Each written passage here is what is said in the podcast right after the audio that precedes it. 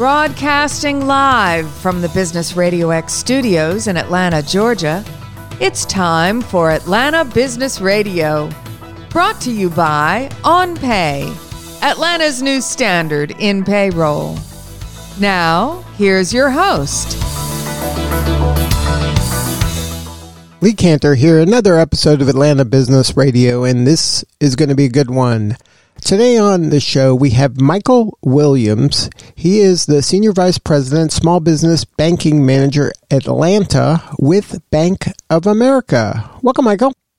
Good afternoon, and thanks for having me. Good to be here with you again. I am so excited to get caught up with you regarding some of the things that are happening in the business world here in Atlanta, and you have kind of a unique lens to all of the activity. Can you talk a little bit about your role? Yes. Well, my role as the small business banking manager is I lead a team of small business bankers who are active in our local community, out in the field, meeting with business owners, entrepreneurs, making sure that we're providing access to capital, finding ways to help simplify their business, streamline productivity, as well as optimize overall cash flow. Now, in your career, you've worked in a variety of roles in banking, including some work with community banks. Can you share a little bit about how a small business person should choose their banking partner? Like, what are some of the trade-offs of going with a large enterprise bank like Bank of America versus a community bank? Yeah, listen, I will tell you that banking, just like anything else in life, is about connections, right? You want to get a team of good people around you. And so my personal recommendation is, you know, almost like an interview process, get to know your local bankers, whether that be through networking events, whether that be through Chamber of Commerce, or just going in to some of your local institutions and really find out who's listening to you and providing advice based on where you're looking to take your organization and some of the specific challenges you may be facing. So what are some of the questions a small business owner should be asking of that banker? You know, it's always good to know a little bit about a person's professional background, the different programs and services that the institution provides. But I would tell you it's probably more about having someone who's very interested in you and your business. How did your business get started, right? Why are you passionate about what you do? And what are some of the challenges you faced? And where do you want to take your business in the next 12 months, 3 to 5 years? So I would tell you more so than, you know, someone giving you their credentials from a banking solutions perspective. It's good to be with a true advisor, someone who's going to take the time to understand your priorities, where you've been, where you are, and where you're looking to take your organization.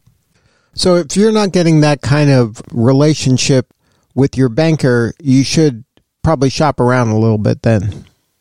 Yeah, or let the person know also, right? Hey, listen, feedback is a gift. And so, you know, if I'm in a situation where, you know, I'm not getting exactly what I need or I don't feel heard, I think one of the first things to do, especially if you both parties have invested time in those relationships, is to first share that feedback. But definitely, there's nothing wrong with getting a second opinion. Now, because you do work for one of the largest banking institutions in the country, probably in the world, I would think, you have an interesting kind of lens into the small business community, and you've done a lot of work with surveys and a lot of communication with a lot of people in the market here in Atlanta. What are you kind of sensing from the business community here in Atlanta? Yeah, I will tell you, some of our recent surveys have shown that business owners overall are still very optimistic about the next 12 months. They are expecting revenues to increase. That's down slightly from our last survey, but overall, they're expecting revenues to increase, and a number of businesses are expecting to expand and continue to hire. Now, is this something just because entrepreneurs and business owners tend to be optimistic and look at the glass as half full, a lot, if not most of the time. Is it a function of that, or is there really kind of a true belief that, hey, that things aren't as bad as maybe some of the headlines are saying they are? Yeah, I would tell you that to your point, right? Small business owners, entrepreneurs are typically very optimistic, right? They're courageous group. And so that's a part of it. But the other part is, listen, we've gone through some major events when you think about a global health crisis and being able to manage through that. And those things are also bleeding into the confidence that our small business owners are feeling as well. When you think about 67% of those business owners overall say they expect revenues to increase over the next 12 months. Now, is there anything that you're seeing when you kind of parse through the data, like maybe break it down between male business owners versus female business owners, or maybe minority business owners versus non-minority business owners, or is this just across the board? It is across the board, but there are some things that are unique based on different factors, right? So, for example, women entrepreneurs, business owners that were surveyed, 63% of them expect revenues to increase. When you look at their male counterparts, the males are about 70%. If you go into some of the ethnic groups as well, Hispanic, Latino business owners, 91% say they expect revenues to either increase or remain flat, with 63% of those surveyed saying they expect revenues to increase, right? And you're seeing that also increase in the African-American community as well, with 86% of Black business owners saying they expect revenues to increase, and 3 of 4 expecting to expand their business. And I'll give you some examples of those just here locally. I think about, we just helped a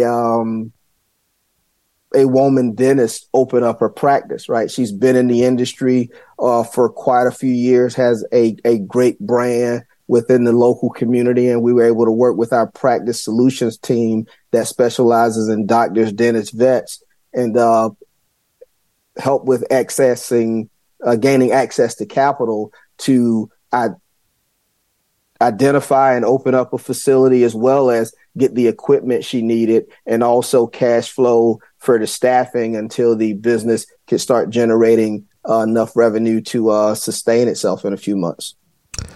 Now, we do here at Business RadioX, we do a lot of work with women-owned businesses and the organizations that serve them.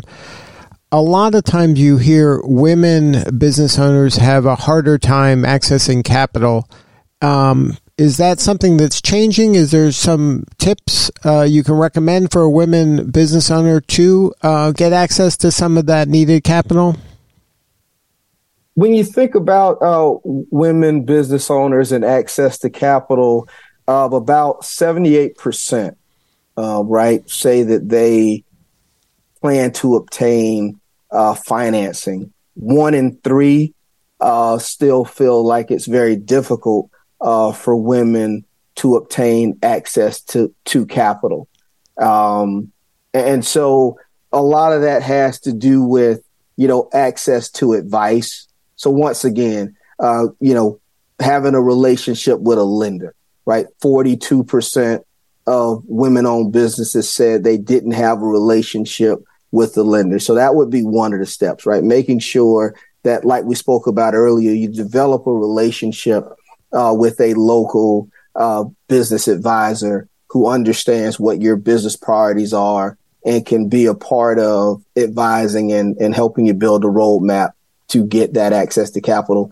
And then 31% felt they didn't have the proper information or qualifications that made them feel confident when applying for access to capital. So, really having your financials in order, right? 2 to 3 years, business and personal tax returns, being able to speak to your personal and business debts. Having an advisor and an accountant or a CPA who understands what your long-term goals are for the business and taking that into consideration as they're working on your financial documents as well and advising you.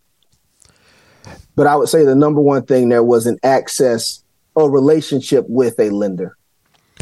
Now, in any business relationship with an advisor, are you, and especially when it comes to banking, is it reasonable to ask of the banker for advice for, hey, what do you think I should do? Or is it something that you're just presenting the banker with information, like here's my tax returns, here's my, the bookkeeping information, and, you're telling me, okay, maybe you could get a loan here, or if you did that would, help you maybe make more money next year.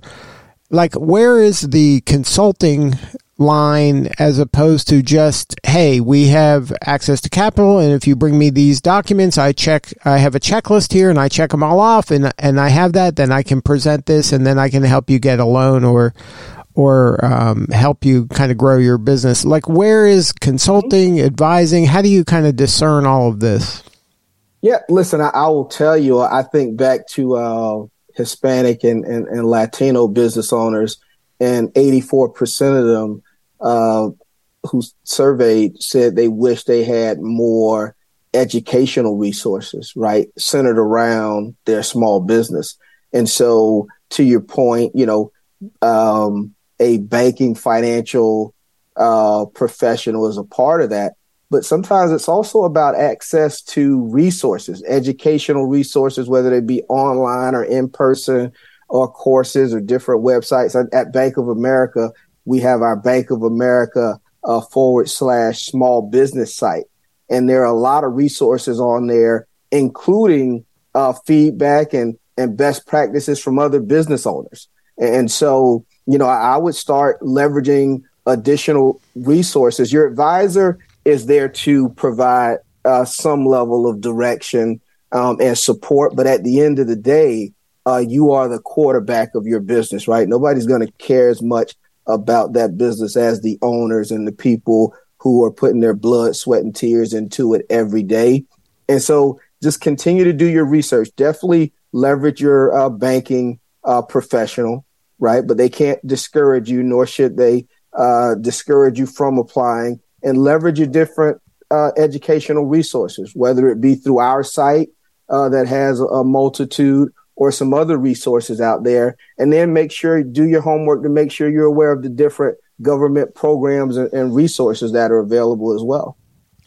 Right. But when you're, like, most business owners obviously aren't as knowledgeable about finance as a banker. Like, this is what bankers do every day. This is all they're thinking about 24/7, where a business owner comes in and they might be good at,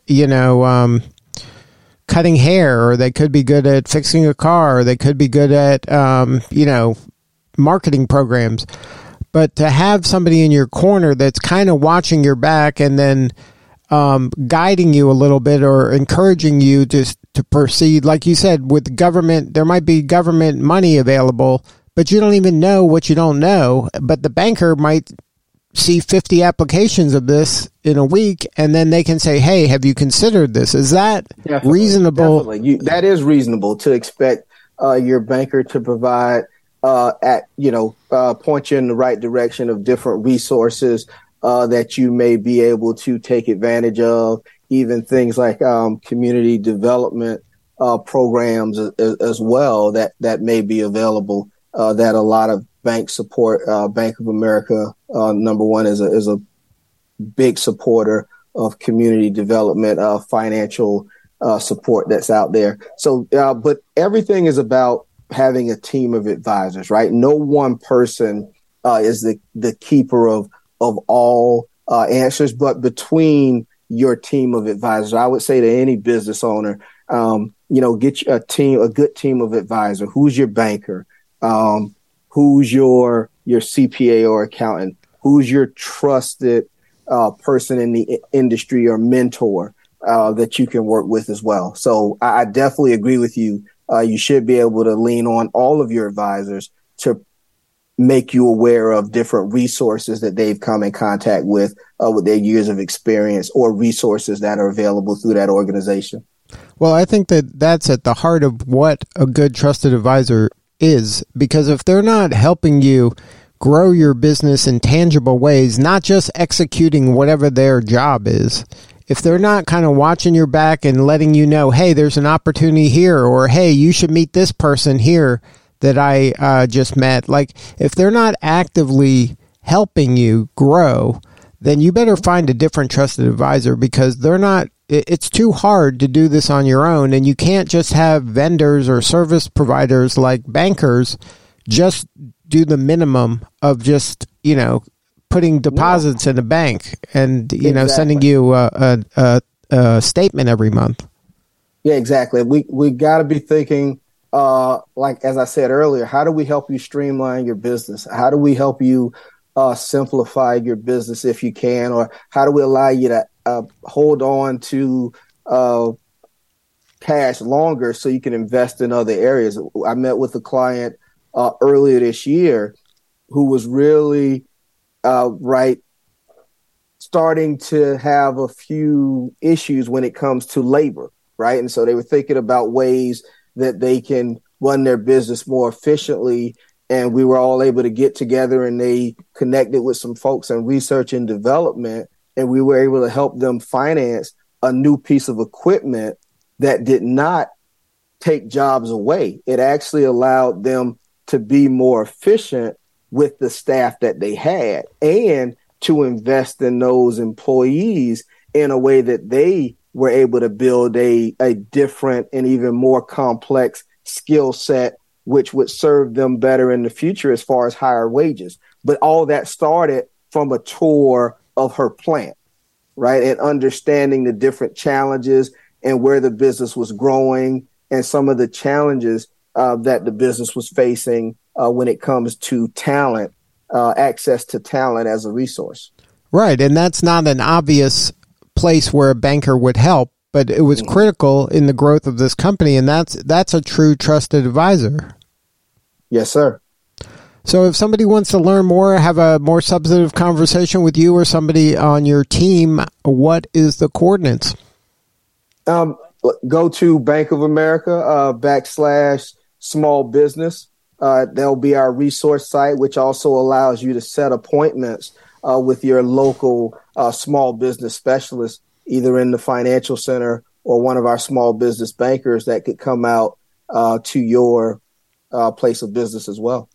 And then when you have a banker and you are working with somebody at Bank of America, is this something you should check in with them in person every quarter, every 6 months, every year? How often do you recommend having these kind of human-to-human conversations? Yeah, listen, I would definitely say at a minimum every 6 months, but ideally about every 90 days. I was looking at one of our prior surveys, and it said that over 80% of the business owners had an action plan and were looking to adjust or revisit their action plan on a monthly, quarterly, or semi-annually basis. So a lot of business owners are starting to see the value of not only having an advisor, but to your point, meeting with them on a regular basis. So definitely every 6 months, and ideally at least once a quarter, even if it's just to touch base to make sure things are still the same, and folks move, right? Folks get promoted or they go and follow other passions. And so you want to make sure that you and your advisor are still connected. Good stuff. Well, Michael, thank you so much for sharing your story today. You're doing such important work, and we appreciate you. Oh, thanks for having me. And you guys do a wonderful job informing and advising the local community as well. So keep up the great work. All right. This is Lee Cantor. We'll see you next time on Atlanta Business Radio.